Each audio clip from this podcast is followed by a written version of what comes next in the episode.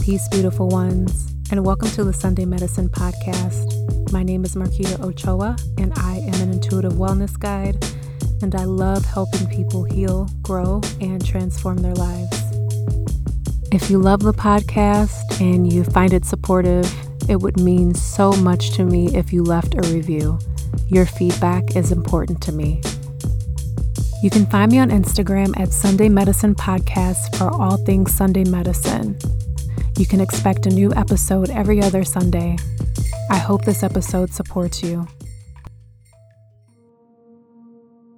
You know how when you go to a movie theater and they emphasize that silence is golden before the movie begins?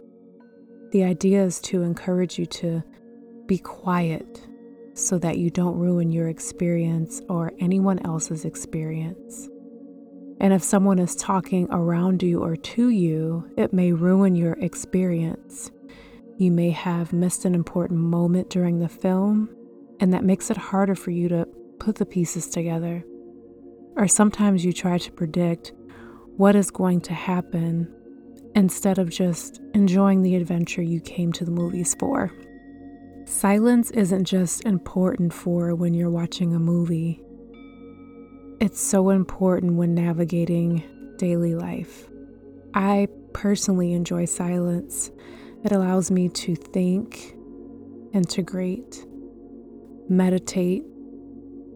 It helps me to calm down.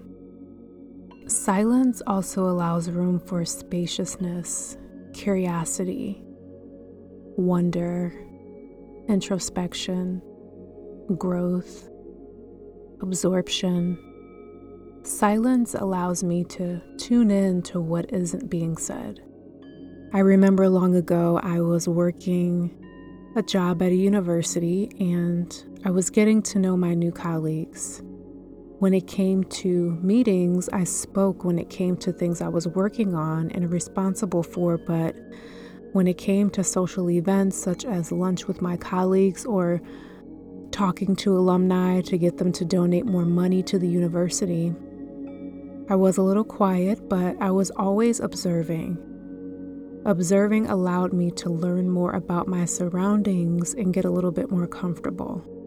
After a month or so, I felt like I was being watched by my then manager, and my intuition was correct. One day after an optional team lunch, she pulled me into her office and asks me, Why weren't you engaging with the team? I told her I was speaking to a colleague about their upcoming wedding plans and she may have not noticed. She accused me of being too reserved. And I respectfully said, Sometimes I don't have much to say, and I'm okay with that. Less than a month later, I was let go. I was relieved because that role didn't allow me to be my authentic self. During my time in the corporate world, I've noticed that silence makes some people very uncomfortable because they either need to know what's going on at all times, they're afraid of what they may discover in the midst of silence, and for some reason, people think that silence automatically equals tension. I also understand that silence is feared sometimes because of anxiety or depression. Silence may bring forth sad thoughts or memories or things that you feel your nervous system cannot handle. If silence makes you uncomfortable when you are alone, I would suggest journaling out what's going through your mind. This will tell you everything you need to know about why silence is uncomfortable for you. I also recommend soft instrumental music with no words, just sounds, and maybe this will help you to graduate to being comfortable with silence. Additionally, if you struggle with silence, something that I have found very helpful is finding somewhere safe and quiet. I close my eyes and imagine myself in a silent temple at the altar. You can imagine whatever it is you like. That inner quiet resides in all of us. It's something you may need to practice accessing.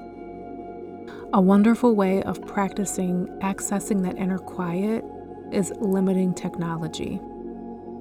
When I wake up in the morning, I fall right into meditation and ground myself. I do some yoga and intuitive stretching, and I'm silent for about an hour. Sometimes I will play nature sounds or instrumentals. This routine helps me to process any dreams that I've had or hear my own thoughts and check in with myself before the day begins. Although I consider myself a quiet person, silence has been such medicine for me. I'll get into some of the benefits of silence. So, silence lowers blood pressure, it reduces cortisol, it improves focus, it stimulates creativity, and so much more. I want to say if silence is triggering for you, I encourage you to explore why this may be. And if you cannot explore this alone, I highly encourage you to seek the help of an expert. So, just as silence is golden in the movie theater, treat silence the same way in your everyday life. Sometimes you just need to sit back and watch what happens instead of always trying to guess what's going to happen next. I want to leave you with a quote from Deepak Chopra There is no substitute for the creative inspiration, knowledge, and stability that comes from knowing how to contact your core of inner silence.